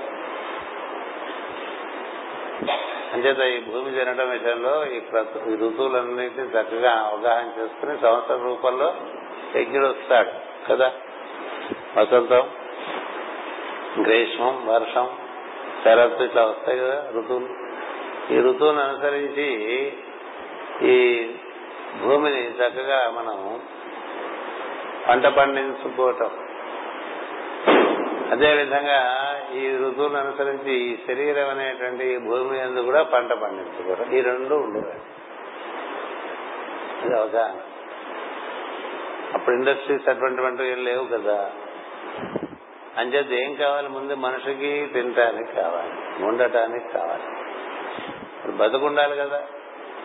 అందుకని సహస్రలక్ష్మి సహస్రలక్ష్మి అంటే ఎప్పుడు వర్షాలు పడతాయి? ఎప్పుడు ఎండలు కాస్తాయి? ఎప్పుడు పంటలు పెరుగుతాయి? ఎప్పుడు పంటలు పెరగవు? వీటికి సంబంధించినంతా కూడా ఋతువుల్లో ఉంది కదా. ఎప్పుడు ఏ పని చేయాలి అనేటువంటిది మనకి సంవత్సర రూపంలో తెలిసి వస్తుంది ఉంటుంది. దాన్ని అనుసరించి నువ్వు పంట పండించుకుంటూ ఉన్నావు అనుకో ఆ వచ్చిన పంట పది మందికి పంచావు అది ఇక్కడ చెప్తున్నారు. అంతకుముందు ప్రజాపతులు మొదలగు వారు మనకి భూమి భూమి సంవత్సరము లేవు. అంతకుముందు భూమియే లేదు గనక వారి సంవత్సరముల మాసములు మానములు వేరు. వరాహమూర్తి ఇది మాస్టర్ గారి వివరణ భూమి నిర్ధరించిన తర్వాత స్వయంభూని బిడ్డల కడ నుండి భూమిపై సంవత్సర మానము మానము మానవుల కృషి విద్యను కనుగొనుట సంభవించాను. దేవహూతికి కపిలుడు ఆధ్యాత్మిక విద్య ఉపదేశించి విడలిపోయిన తర్వాత సముద్రుడు కపులుని పూజించి కొంత స్థలము నివేశనము ఏర్పరచునని చెప్పబడిన కదా. కపులుని కాలము నుండి సముద్రము తగ్గి భూమి ఎక్కువ భాగం బయటపడినదని అర్థము. అప్పటి నుండియే కృషి విద్య ప్రారంభమయ్యను. మరియు సిద్ధులు చారణులు గంధర్వులు అప్సరసలు మునులు కపులను స్థుతించరని చెప్పబడిన కదా. స్థుతించిన వారిలో నరులు లేరు. కపులని నాటికి దేవహూతియు ఆకూతియు ప్రసూతియు ప్రియోవ్రతుడు ఉత్తానపాదుడు కలిగిరి. వీరే మొదటి మానవులు. వీరు కూడా దేవతత్వము మానవత్వము దేవతత్వము మానవత్వము కలిసిన వారు. అనగా వీరి వలన రాబో మానవులకు లక్షణములు ఏర్పడను. ఆకూతి అనగా కోరిక. దేవహూతి అనగా యజ్ఞమునకు రమ్మని దేవతలు కేకపెట్టుట. దేవతలను కేకపెట్టుట. ప్రసూతి అనగా గర్భధారణము. శిశువును ప్రసవించుట. ప్రియవ్రతుడు అనగా ఒకరి ఎందు ఒకరు ప్రియపడుట అను లక్షణమును వ్రతముగా సృష్టికిచ్చినవాడు. ఉత్తాన పాదనగా ఒక పాదమునకు ఒక పాదము ఉత్తానముగా నిలిపినవాడు. ఉత్తానమనగా తొంభై నామలు ఆరు భాగములు. అప్పటికి భూమధ్య రేఖయు ఉత్తర దక్షిణ ధ్రువము ఉత్తర దక్షిణ ధ్రువములు ఏర్పడినవి. భూమి యొక్క గోళ కేంద్రము నుండి భూమధ్య రేఖకు ఒక గీత ఉత్తర ధ్రువమునకు ఒక గీత గీతనతో రెండింటి నడుమ సమకోణమును. అందు ధ్రువం వైపునకు ప్రసరించు రేఖయే ఉత్తాన పాదము. ఈ వివరణ కొంచెం మళ్ళీ మనం వివరించుకోవాలి కదా? వివరణను వివరించుకోవాలి? పరిస్థితి మంది. అంచేత ఎప్పటి నుంచి మొదలైందంటే కపిలుడు కర్దమ ప్రజాపతి అంటే బురద అండి. కర్దమం అంటే బురద. ఈ సృష్టి అంతా జలమయంగా ఉండేదాన్ని. ఆ దాని వరాహము యజ్ఞ వరాహుడు పైకెత్తినప్పుడు అది ఏర్పడుతున్నటువంటి ఒక బుడగ. దాన్ని కర్దమ ప్రజాపతి కాలంలో అది బురదలే అయింది. ఆ బురద క్రమంగా గట్టిపడింది. గట్టిపడి మనకి భూమి ఏర్పడింది. అప్పటికి ఈ భూమి అడిగిన వాళ్ళు ఎవరు? స్వయంభూమను అడిగాడు. శతరూపాను. ఎందుకు అడిగాడు? బ్రహ్మదేవుడు వాళ్ళని సృష్టి చేయనాయన అని అడిగాడు. ఈ జీవులందరినీ మనం బయట తీసుకురావాలి. అందుకని నువ్వు విశిష్టంగా సృష్టి చేయమని అడిగాడు. అంటే సృష్టి జీవులు వస్తే ఉండటానికి మరి ఏదో చోట ఉండాలి కదా? కదా? చిన్న పెళ్ళైన తర్వాత హాయిగా జీవించాలంటే ముందేం చేస్తారండి? ఇల్లు చూసుకుంటారు కదా. అనువుగా ఒక ఇల్లు ఉంటే సంతానం కంటే ఆ ఇంట్లో వాళ్ళు సుఖంగా జీవించే అవకాశం ఉంటుంది. ఎక్కడికైనా సృష్టి సృష్టి భూమి లేకపోతే ఈ భూమి అడగటం వల్ల యజ్ఞవరాహమూర్తిగా భగవంతుడు వచ్చి దాన్ని మళ్ళీ ఉద్ధరించి రసాతల నుంచి తీసుకొచ్చి ఇవ్వటం మనకి కథ అయిపోయింది. మనం మర్చిపోతాం. అది మన సహజ గుణం. అంతే మనసుకి మరపు ఎక్కువ. అలా ఏర్పడిన భూమి మీద కదా కర్దమ ప్రజాపతి దేవహూతి కథ మనకి నడిచింది. అప్పుడు ఆ కపుడు సముద్రం నుంచి భూమిని ఏర్పాటు చేసుకున్న తర్వాత అవన్నీ మనం చదువుకున్నవి. అక్కడ జరుగుతున్న కథలో భాగంగా ఇప్పుడు ఈ భూమి ఒక పక్క మనకి ఏమవుతుందంటే ఈ ఉత్తానపాదుడు కథ ఒకటి నడిచిపోతుంటుంది ఒక పక్కన. మొత్తం ముగ్గురు ఆడపిల్లలు ఇద్దరు మగపిల్లలు కదండి. ముగ్గురు ఆడపిల్లలు ఇద్దరు మగపిల్లలు. మగపిల్లలు ఎవరు? ఉత్తానపాదుడు ధ్రువ ప్రియవ్రతుడు. ఆడపిల్లలు ఎవరు? ఆకూతి దేవహూతి ప్రసూతి. వాళ్ళ కథలు నడిచిపోతుంటాయి పక్కన అంచేత ఉత్తానపాదులు అంటే ఎవరై అంటే మనకి భూమధ్య రేఖ ఒకటి ఉంది. ఉత్తర దక్షిణ ధృవాలు ఒకటి ఉన్నాయి. ఈ ఉత్తర దక్షిణ ధృవాలకు ఒక మనం ఒక రేఖగా ఏర్పాటు చేస్తే దాని నుంచి వచ్చే భూరే భూమధ్య రేఖ దాని చుట్టూ తిరిగేటువంటి ఆ భూమధ్య రేఖ ఒకటి ఉంటుంది. దాని చుట్టూ సూర్యుడు తిరుగు తిరుగుతున్నట్టుగా అనుకుంటాం. నిజానికి తన పొట్ట మీద భూమి తిరుగుతూ ఉంటుంది.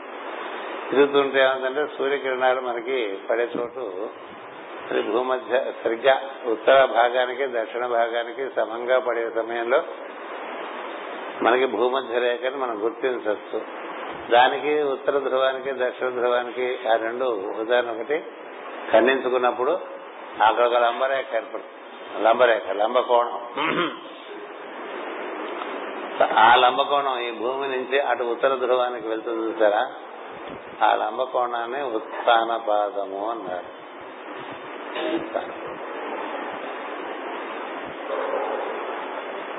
ఆయనకు అది వస్తుంది తర్వాత ఈ ఉత్తాన పాదం సంవత్సరంలో కూడా ఉంటుంది. ఏం చేత భూమధ్య రేఖ నుంచి ఎంత ముందు వరకు సూర్యుడు వెళ్తాడు? పై వరకు. ఇది మనకి కర్కాటక సంబంధం వరకు అలా పైకి వెళ్తాడు. అది సూర్యుడు ఉత్తర దిశగా వెళ్తున్నట్టుగా మనకి మార్చి ఇరవై ఒకటి నుంచి జూన్ ఇరవై ఒకటి వరకు ఉంటుంది. అదంతా కూడా మనకి చాలా ఊర్ధ్వగతిని ఇచ్చింది ఈ ఉత్తాన పాదుడికి ధ్రువుడు పుట్టడం కథ మనకు తర్వాత వస్తుంది. ఇక్కడ మాస్ గారు మనకేం చెప్తున్నారంటే ఆత్మవిద్య ఉపదేశించి వెళ్ళిపోయిన తర్వాత సముద్రుడు కపులను పూజించి కొంత స్థలము నివేశనము ఏర్పరిచినని చెప్పబడిన కదా. కపురుని కాలము నుండి సముద్రము తగ్గి భూమి ఎక్కువ భాగము బయటపడినదని అర్థము. అప్పటి నుండియే కృషి విద్య ప్రారంభమయ్యాను. ఈ కృషి విద్య ఈ భూమికి నేర్పడానికి ఇక్కడ రకరకాల పంటలు పండటానికి తర్వాత పృథు చక్రవర్తి వస్తాడు. ఆయన రకరకాల గ్రహాల నుంచి రకరకాల తత్వాలు పిండి భూమిని సారవంతం చేస్తాడు అలా సారవంతం చేస్తే ఇవన్నీ పుట్టుకొచ్చినాయి. ఇంత జరిగింది. మనకి బియ్యం ఒక దొరుకుతున్నాయి తినేస్తున్నాం. అసలు బియ్యం ఎక్కడి నుంచి ఋతు చక్రవర్తి పట్టుకొస్తాడు. పాలు పిండినట్టుగా గ్రహతత్వాలని పిండి వాటి నుంచి పట్టుకొస్తాడు. మనం ఎరిగినటువంటి ఈ బియ్యం ధాన్యం ఉంది. అది ఆయన శుక్రగ్రహం నుంచి పట్టుకొస్తాడు. మనం ఎరిగినటువంటి గోధుమలు ఉన్నాయే అది గురుగ్రహం నుంచి పట్టుకొస్తాడు. అట్లా అవన్నీ కూడా తర్వాత మనకు వస్తాయి. మన కథ మనం తెలుసుకోవాలి కదా. అంచేది ఇప్పుడు ఇక్కడ ఏం చెప్తున్నారంటే కృషి విద్య ప్రారంభం. ఎందుకంటే జీవులు వస్తున్నారట అంటే ఆహారం. ఇంటికి మనుషులు వస్తున్నారు అంటే ఏం చేస్తాం గబగబా ఇంటాయనో ఇంటావిడో. ఈ రోజులు అన్ని పంచుకుంటున్నారు కదా.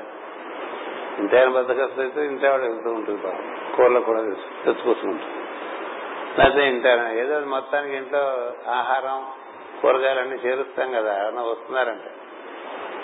పది మంది వస్తున్నారంటే ఏర్పాట్లు చేస్తాం. అట్లాగే జీవులు దిగొస్తున్నారు దిగి వస్తున్నారంటే వీళ్ళని పోషించాలంటే ముందు సస్య సంపద ఏర్పడాలి. సస్య సంపద ఏర్పడాలంటే ఈ సస్య విద్య అంతా కూడా అక్కడ మనకి ఏర్పడాలి.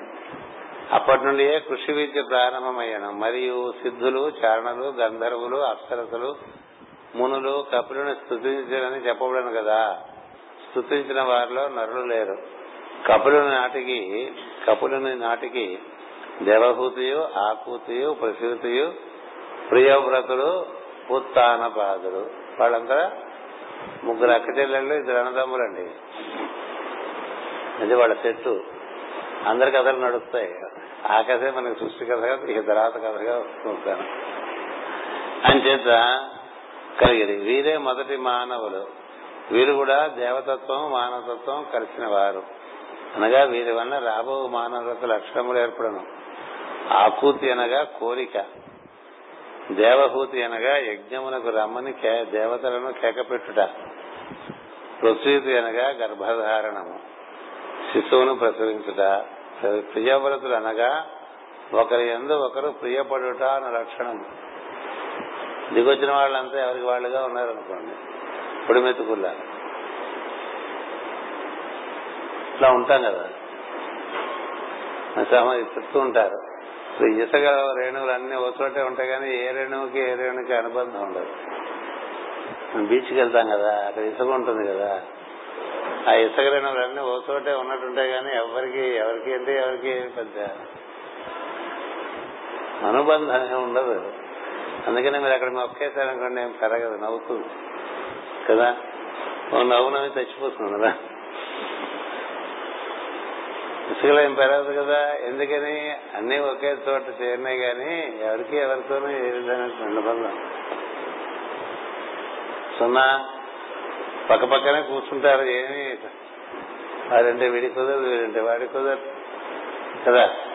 ఏ ఇద్దరు మధ్య ఏమీ కుదరదు కదా. అది కదా కలియుగా ఉంటాయి మాస్ గారు వాక్యం రాశారు మందిరదానంలో కోటాను కోట్ల జీవులు కట్టల కట్టలుగా భూమి మీద ఉన్నప్పటికీ కూడా ఏ ఇద్దరి మధ్య అనుబంధం ఉండదుట అలా చేస్తాట కలి. అది చేయటం ఏంటి? కలి ప్రభావం అలా ఉంటుంది. సంస్కారవంతులైతే దాన్ని అధిగమించవచ్చు ఎవరి సంగతులు ఎవరికి పాటవు కదా? ఎవరి సంగతి వాడే. వాడు ఎవరితోనూ ఏ సంగతులు పంచుకోడు. ఇట్లా ఉంటారు. ఇక్కడ సమిష్టి ఉందండి అంచేత అలా విడిపోయి ఉంటారు. కానీ సుశ్లక్షణం ఏంటి జీవులందరూ ఒకరితో ఒకరు అనుబంధం కలిగి ఉంటారు. కదా? వాళ్ళు వెంకటరత్నంతో మాట్లాడగా వెంకటరత్నం వాళ్ళతో మాట్లాడగా ఉన్నారనుకోండి నలభై ఏళ్ళుగా. ఉన్నారు వాళ్ళిద్దరు నలభై ఏళ్ళు అయిపోయారు. నలభై ఏళ్ళు యాభై ఏళ్ళు కలిసిన వాళ్ళు ఒకళ్ళతో వాళ్ళు కనబడితే ఏదో పై పై మాటలు తప్ప లోపల నుంచి ఇక్కడి నుంచి ఏ మాటలు లేని వాళ్ళు ఉండరా? ఉన్నారుగా ఇక్కడి నుంచేగా ఇక్కడి నుంచే ఉండదు. ఎందుకలా జరిగిందో ప్రియవ్రతుడు బాగా నిరసించిపోయాడు. ఇతరులకు ప్రియం కలిగించేటువంటి తత్వం ఉంది. అది ఉంటేనే అదే ఉందండి ఒకడు వెనకాల మాట్లాడుకుంటున్నాం అనుకోండి ప్రియవ్రతం ఉంది అప్రియవ్రతమే అది. ప్రియవ్రతుడు ఉత్తాన బాధలు అంటే ఎలా? ఉత్తర ధ్రువానికి లంబకోణ రేఖగా ఇక్కడ భూమధ్య నుంచి కలిసి చెప్పాము. అలాగే ప్రియవ్రతుడు అనేటువంటి అంటే సృష్టిలో జీవుల మధ్య ప్రియం కలిగించేటువంటి వాడే. ఆయన కదా ఆయనకే పుడతాడు ప్రొజెక్టర్. వస్తే బాగుంటాయండి కథలు. కాకపోతే మనం అసలు విషయం మర్చిపోకుండా కథ చెప్పుకుంటూ వీరినంత వరకు మీ ధారణ కోసం మీరు దీని ముందు ఏం జరిగింది దీని ముందు ఏం జరిగింది దీని ముందు ఏం జరిగింది అట్లా గుర్తెచ్చుకుంటూ ఉండాలి. అలా గుర్తెచ్చుకుంటే ఏం జరుగుతుందంటే మనలో ధారణ అనేటువంటి ఒక ప్రజ్ఞ పెరుగుతూ ఈ ధారణ అనే ప్రజ్ఞ పెరగకపోతే ఏ పూట కాకపోతే ఏ పూట కాకపోతే మర్చిపోతే ఎప్పటికి తెలుస్తుంది? తెమలదు కదా? అంచేత ఇటువంటి నామాలు వచ్చినప్పుడు భాగవతం అని కాదు మామూలుగా సంస్కృతంలో ఉండే గొప్ప విశేషం ఏంటంటే ఒక నామం ఇచ్చారంటే ఆ నామంలోనే దానికి సంబంధించిన తత్వం అంతా ఉంటుంది.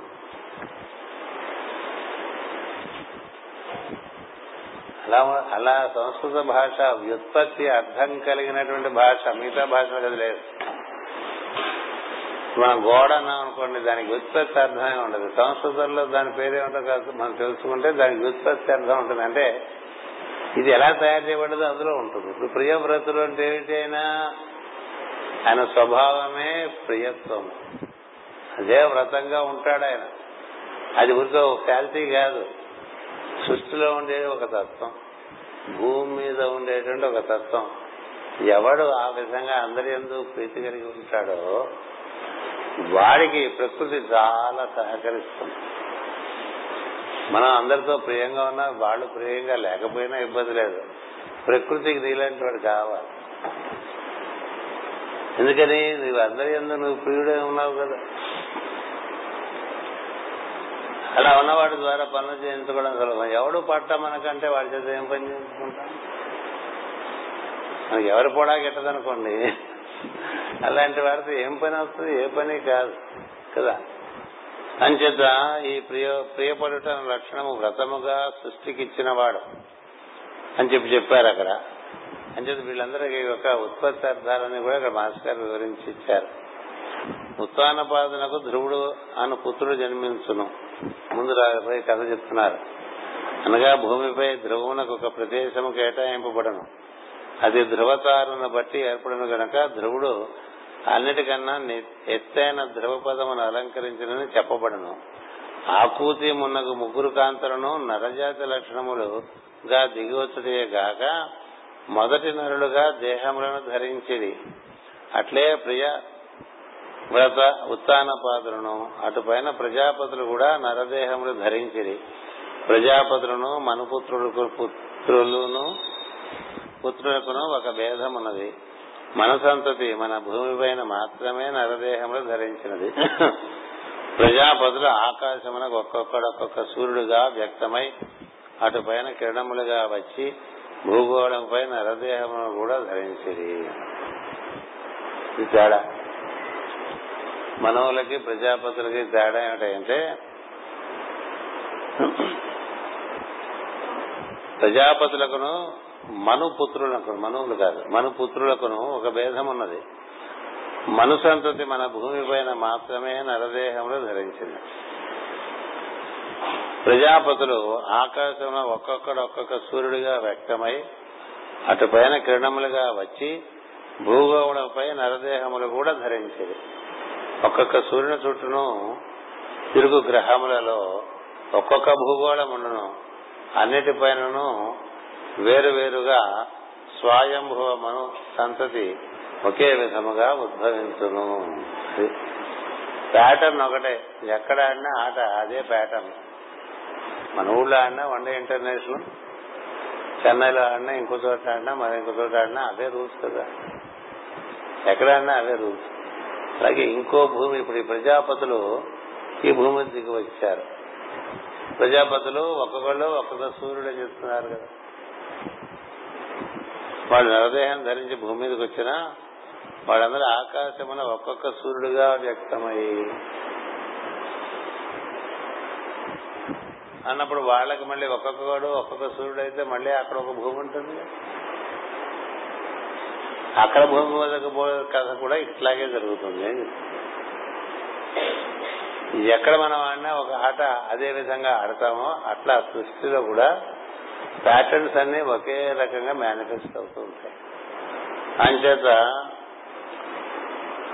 తన మనమడును అది వివరణ ఇచ్చారు మాస్టర్ గారు. అటుపైన మనకి తన మనమడును విష్ణుమూర్తి రూపుడు మహోతేజ మహాతేజవంతులకు యజ్ఞుని స్వయంభవ మనవు తన ఇంటనే పెంచాను. అంటే కూతురు కొడుకుని రుచి ప్రజాపతి కొడుకు యజ్ఞుడు. కదా? రుచి ప్రజాపతి భార్య ఆకూతి. ఆకూతి తండ్రి స్వయంభో మనవు. ఆకూతి తల్లి శతరూప. వాళ్ళిద్దరూ మళ్ళీ విష్ణు లక్ష్మీనారాయణ స్వరూపులే అని అప్పుడు చెప్పారు. మళ్ళీ దిగొస్తారు అంచేత విష్ణు స్వరూపమైనటువంటి ఈ స్వయంభవ మనవు ఈ విష్ణు స్వరూపమైనటువంటి ఈ యజ్ఞుని తన దగ్గర పిలిచాడు తండ్రి అంటే మామగారి దగ్గర కొడుకు పెరిగాడు ఇది ఋషి ప్రజాపతికి. తన దగ్గర కూతురు పెరిగింది. తన దగ్గర కూతురు పెరిగింది. మామగారి దగ్గర కొడుకు పెరిగాడండి. అంటే మామగారి దగ్గర పెరిగిన కొడుకు మామగారి కొడుకుగా పెరుగుతాడు. కదా? అది మాస్టర్ ఇక్కడ వివరణ ఇచ్చారు అదంతా చదివితే కన్ఫ్యూజన్ వచ్చేస్తుంది. చెప్పేద్దామని చెప్పేస్తున్నా. తాతగారి దగ్గర పెరిగినవాడు కొడుకు పెరిగి పెరిగాడు. అల్లుడు కొడుకు తాతగారి దగ్గర పెరిగాడు. అయితే కూతురు కొడుకు. తాతగారి కొడుకుగా వాడు పెరిగాడు అంతే. తన దగ్గర కూతురు పెరిగింది. ఈ కూతురికి వాడు ఏమవుతాడు? మేనమ అవుతాడు అంతేగా? అంటే మాస్టర్ గారు సమన్వయం ఇచ్చారు అందుకని చెప్తున్నా. ఎందుకంటే ఇద్దరు ఒకే తల్లిదండ్రులకు పుట్టారు. ఇద్దరు యజ్ఞుడు దక్షిణ ఒకే తల్లిదండ్రులకు పుట్టారు. ఒకే తల్లిదండ్రులు పుట్టిన వాళ్ళిద్దరూ మళ్ళీ పెళ్ళి చేసుకున్నారండి. అది ఎలాగండి అని అంటామేమో అని ఇవన్నీ చెప్తున్నారు. నిజానికి సృష్టిలో మొదట్లో ఇంకా అంటే నరదేహాలు ధరించిన తర్వాత ఈ ధర్మాలన్నీ వస్తాయి. నరదేహాలు ధరిస్తే ధర్మాలు వస్తాయి. నా- ఈ నరధర్మాలన్నీ వస్తే అంతకు ముందు ఆ ధర్మాలు ఉండవు అంచేత రుచియును దక్షిణ రుచియును దక్షిణను తన యొద్ద పెంచను. రుచి ప్రజాపతి దగ్గర కూతురు అల్లుడు అల్లుడి దగ్గర తన కూతురు పెరిగిందండి. అల్లుడు కొడుకేమో మామగారి దగ్గర పెరిగాడండి. వాళ్ళిద్దరు. ఈ దక్షిణాదేవి కామగమనము కలది అదొకటి చెప్పారు. అనగా స్మరించిన తాపన ఉండగలదు. అని ఇక్కడ మాస్ గారు ఇక్కడ వివరణిస్తున్నారు. మనువు కూతురు కొడుకు మనువు దగ్గరను కూతురు కూతురు తన తల్లి దగ్గరను పెరిగిరి. ప్రజాపతులను మనువులు సోదరులు కుదురు కానీ బ్రహ్మదేహమే సగ భాగం ఒకటి వలనను బ్రహ్మ నుండి ప్రజాపతులు వేరుగా పుట్టుట వలన ప్రజాపతులు మనవునకు కూడా నరునకు వరుసకు కొడుకులగుదురు. మనపుత్రి వారికి చెల్లెలగును. ఆమె పుత్రి మేనకోడలగును. ఆమెను అయిన ప్రజాపతి వివాహమాగను వారికి పుట్టిన పుత్రిని మనవును తన దగ్గర పెంచుకొనను. పుత్రిక తల్లి దగ్గరనే ఉండను. మనవు పెంపకం చేత యజ్ఞమూర్తికి దక్షిణ మేనకోడలగుతున్నది. సృష్టి అది ఎందు అందరూ ఒకే మూల దంపతులకు పుట్టుదురు గనక ఇది తప్పదు. మరియు లక్ష్మీనారాయణలే ఒకే దంపతులకు జన్మించిన జన్మించి లీలార్థము దేహము ధరించడకే దంపతులేరి. ఇది ఎట్లనగా నారాయణుని భార్యలైన శ్రీదేవియు భూదేవియు రామావతారమున తల్లి కూతురులైనట్లు. ఇంతకును భౌతిక శరీర ధారణకు ముందు దేవాది గణములకు వివాహాలు ఆవశ్యకము కాదు గనక చుట్టరికములలో వరుసలుండవు. వారు భౌతిక దేహములలోనికి దిగి వచ్చినప్పుడు భౌతిక ధర్మములను అనుసరించి ధర్మస్వరూపం ఏర్పడును అన్నారు. ఇట్లా మనకి చుట్టరికాలు బాగా ఎక్కువగా చెప్పేస్తే మనకు ఒక చోట థ్రెడ్ తెగిపోతుంది కదా? మా అత్తగారు మేనబిడ్డ మనవాడి కొడుకు పెళ్ళి అంటూ ఉంటారు కదా? అంటే అసలు అదంతా మొత్తం అర్థం చేసుకుంటే వాడు మనకేమవుతాడో అర్థం కావాలంటే చాలా కష్టం. ఆయన చేత ముందు అది ఆ ముందు కూడా అట్లాగే జరిగింది. ఒక దిగొస్తారు కాబట్టి నరదేహాల్లోకి దిగక ముందు వాటికి ఏం ఆక్షేపణ లేవు. ఎందుకంటే దేహాలు లేవు. అక్కడ ప్రజ్ఞల యొక్క సమాగమం రసాయనమే అక్కడ జరుగుతుంది దేహాలు ఏర్పడిన ధర్మాలు వేరుగా ఉంటాయని చెప్తున్నారు మాస్టర్. అందరూ గుర్తుపెట్టుకోండి. ఈ యజ్ఞమూర్తి సకల మంత్రముల అది దేవత ఆవిడేమో సంపదగా ఉంటుంది. ఆవిడకి గమనం ఉన్నది. అనపగామిని మనం చదువుతూ ఉంటాం కదా మనం. అలా నడిచి వెళ్ళిపోతుంటుంది ఎవరింటో చెల్లిపోతుందో తెలియదు ఎవరింటోకి వస్తుందో తెలియదు కదా. అమ్మవారు ఎవరింటోకి వెళ్తుందో ఎన్నాళ్ళు ఉంటుందో ఎప్పుడు అక్కడి నుంచి వెళ్ళిపోతుందో తెలియదని చెప్తా. సిరి తా కలిగిన కలుగును నారికేళ శరీరము భంగిను. సిరి తా పోయిన పోవును కరిమింగిన వెలగపండు క్రియనని మనకి పద్యం ఉంది. అంటే కొబ్బరికాయలో నీళ్ళు ఎట్లా చేరినాయండి? చాలా అద్భుతం కదా. మిరకల్స్ మిరకల్స్ చచ్చిపోతూ ఉంటాం. అంతకన్నా మిరకలే ఉందండి మనం పోసామా? అది దాంట్లో నీళ్ళు ఎట్లా చేరినాయి? అవి ఎట్లా ఏర్పడ్డాయి? సరే అట్లా వస్తుంది సిరి అదృశ్యంగా అదృశ్యంగా వస్తుంది. వచ్చినప్పుడు ఊరికే మనం గంతులు వేసామనుకోండి విరవిగి పోతుంది సిరిని పట్టడం అనేటువంటిది సులభం కాదు. ఎక్కడ యజ్ఞ యాగాదులు దాన ధర్మాదులు ఉంటాయో అక్కడ నిలుస్తుంది. అందుకనే పైన చెప్పారు కామగమనము కలది ఆవిడ. నాకు ఇష్టమైతే ఉంటుంది లేకపోతే ఉండదు. ఆవిడకి ఇష్టం ఉండేట్టుగా మనం బతకాలి బతికితే ఉంటుంది లేకపోతే ఒక తావన అనగా స్మరించిన తావన ఉండగలదు. దాని ఎక్కడ ఉంటే అక్కడ ఉంటుంది. చేరుతూ ఉంటుంది. ఈయనేమిటి? మంత్రములకు అధిదేవత యజ్ఞుడు. అతడు దక్షిణను వివాహమాడను. వారు మొదటి దంపతులు గనక అది నిషిద్ధము కాకపోయాను. నిషిద్ధం అంటే అది మేనమామని పెళ్ళి చేసుకున్నట్టు అయింది ఆయనేమో మేనకోడని పెళ్ళి చేసుకున్నట్టు అయింది ఇప్పటికీ చేస్తూ ఉంటారు. మామగారికి పిల్లలు లేకపోతే కూతురు మగ పిల్లవాడిని కానీ తండ్రికి ఇచ్చేస్తూ ఉంటుంది. వాడు అక్కడ పెరుగుతూ ఉంటాడు. అప్పుడు వాడు ఏమిటి? కొడుకే కాదు తమ్ముడు కూడా. అప్పుడు ఈ కూతురికి తల్లి తమ్ముడు ఏమవుతాడు? మేనమామ అవుతాడు. అతనికి అమ్మాయి ఏమంటుంది? మేనకోడలు అట్లా ఎప్పటికీ ధనధర్మాలు ఉన్నాయి అట్లా. అంచేత ఆ విధంగా వాళ్ళు పెళ్ళి చేసుకున్నారు అని చెప్పారు. వాళ్ళిద్దరికి మళ్ళీ పుట్టుకొచ్చారని పన్నెండు మంది అంటే సంవత్సర పురుషుడికి ఈ దక్షిణ అనేటువంటి సస్య లక్ష్మికి పన్నెండు మంది పుట్టుకొచ్చారని మనకి కథ. అది పై తరగతిలో మనం అవగాహన చేసుకోవడానికి ప్రయత్నం చేద్దాం. పై తరగతి మనకి పై వారం కాక ఆ పై వారం ఉంటుంది. పై వారం బళ్ళారిలో గురు పూజలు ఉన్నాయి.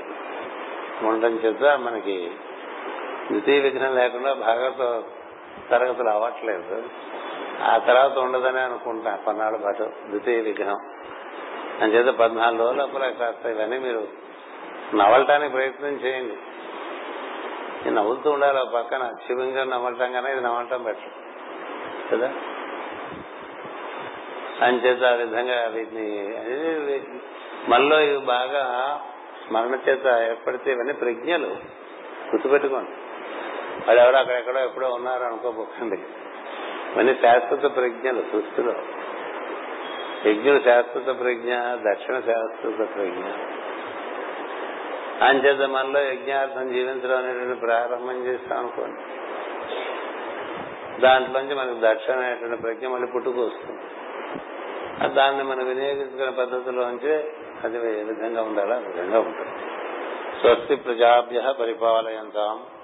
న్యాయేన మార్గేణ మహీమహీషా. గోబ్రాహ్మణేభ్య శుభమస్తు నిత్యం లోకా సమస్త సుఖినో భవంతు. లోకా సమస్త సుఖినో భవంతు. లోకా సమస్త సుఖినో భవంతు. ఓం శాంతి శాంతి శాంతి.